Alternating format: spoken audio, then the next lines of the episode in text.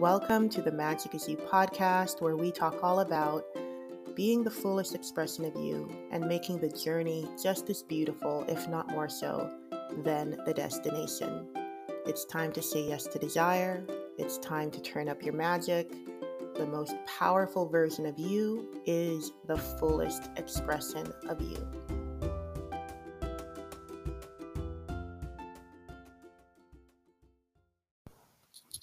Hey, Michelle here with the Magic is You podcast. And in this episode, I want to pose the question of what does it really mean to live an effortless life?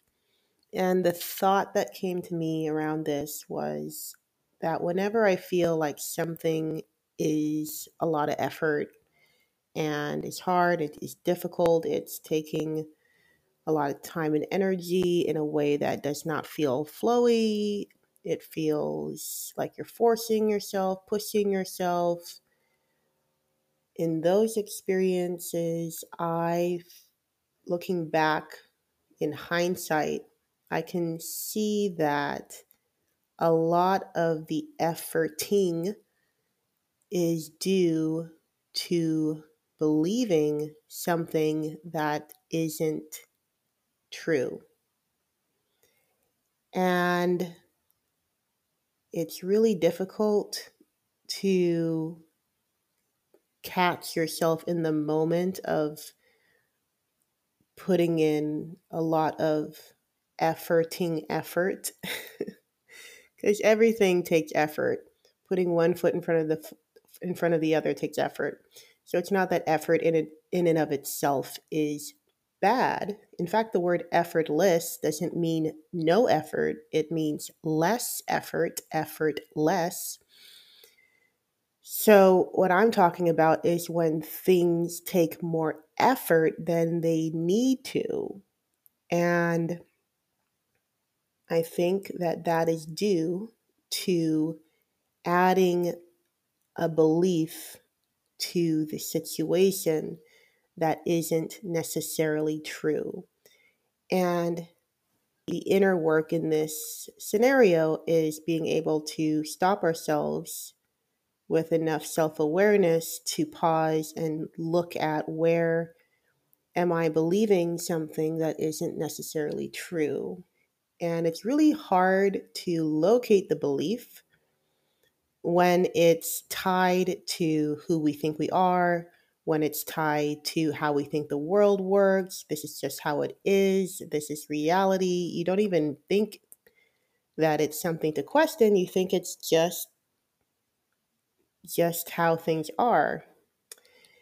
Um and that's the crazy thing about beliefs tied to identity. We don't we like we literally think that they are part of us. We can't we can't even see it because it's so in our identity. It's not something like the second you can see it, that means it's starting to separate from your identity. When you can see it, it means that it's no longer this integrated part of you. It's starting to separate from you and you can point at it point at it and say that isn't me. That's a belief. That's a pattern. That's an identity that i've been carrying but it's not me and whenever I feel like something takes a lot more effort than it needs to, it's always because of that. It's always a signal of where to do the inner work to release what isn't serving me, release what isn't true. And on the one hand, that can be um, exhausting. uh, because every time you're releasing an identity, it feels like part of you is dying. So, depending on how big that part is, it can feel exhausting.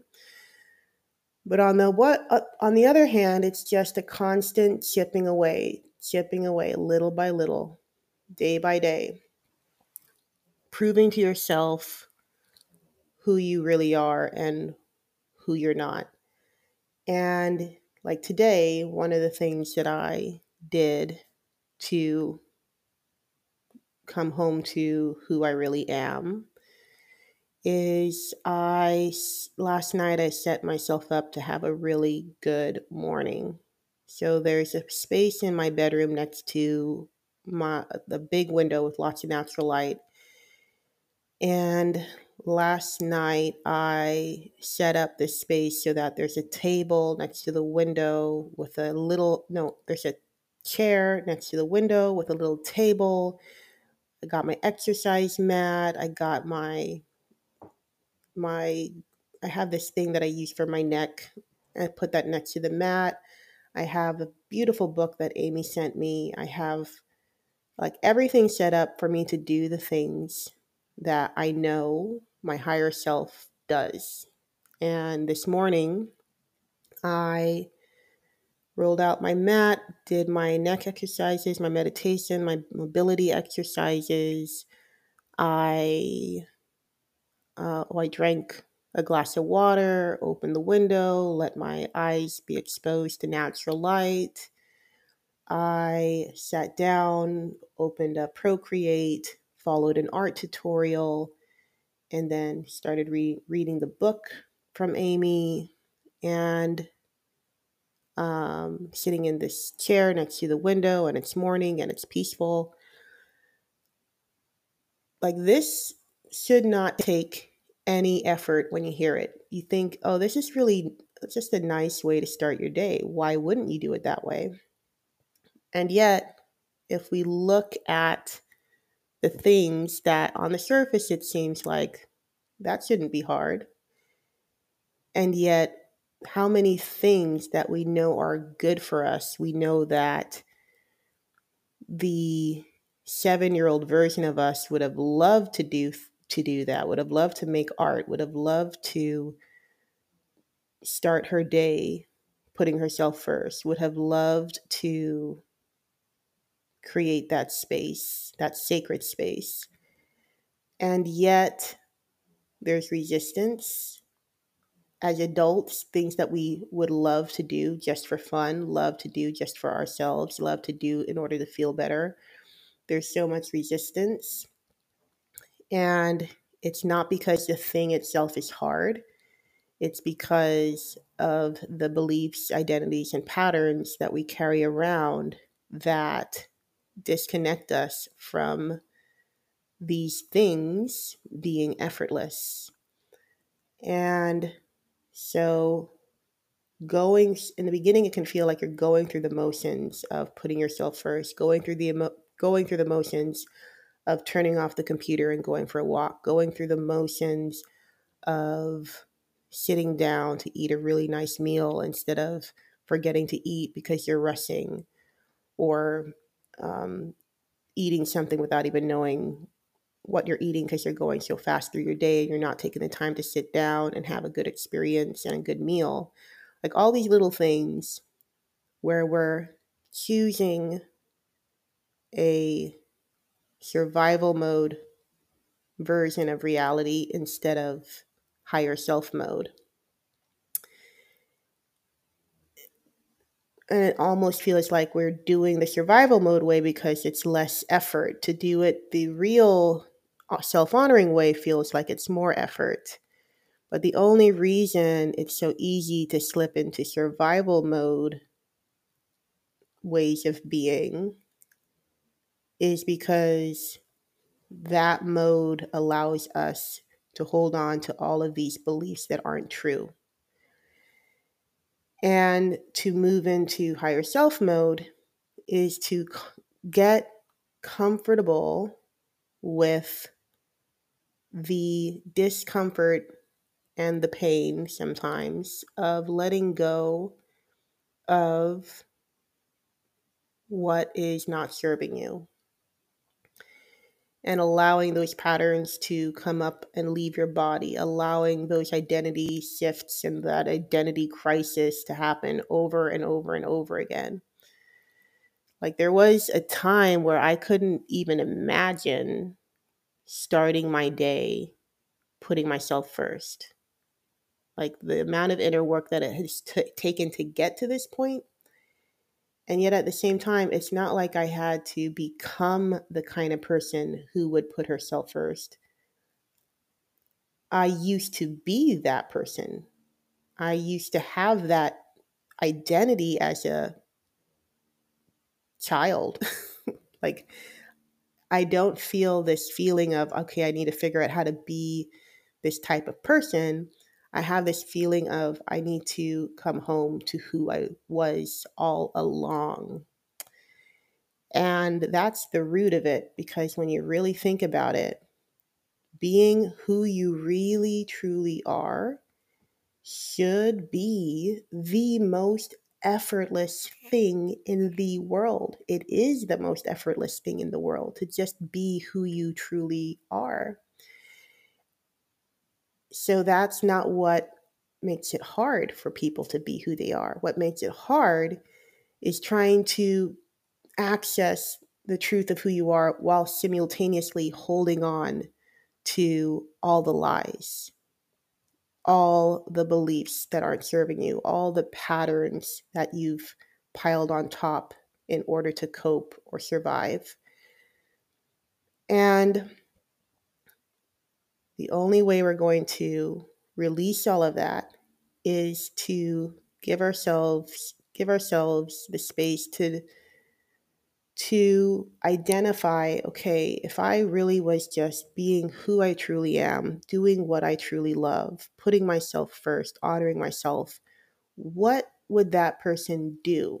How would that person wake up? How would that person start her day? How would that person get dressed? How would that person make a meal and eat a meal? How would that person exist? And to go through the go through the motions of doing those things and allowing yourself to feel like you're dying, even if it takes weeks and months, because that's a good sign. If you feel like something is dying, that's a good sign because that is the old belief dying, the old pattern dying, the old identity dying.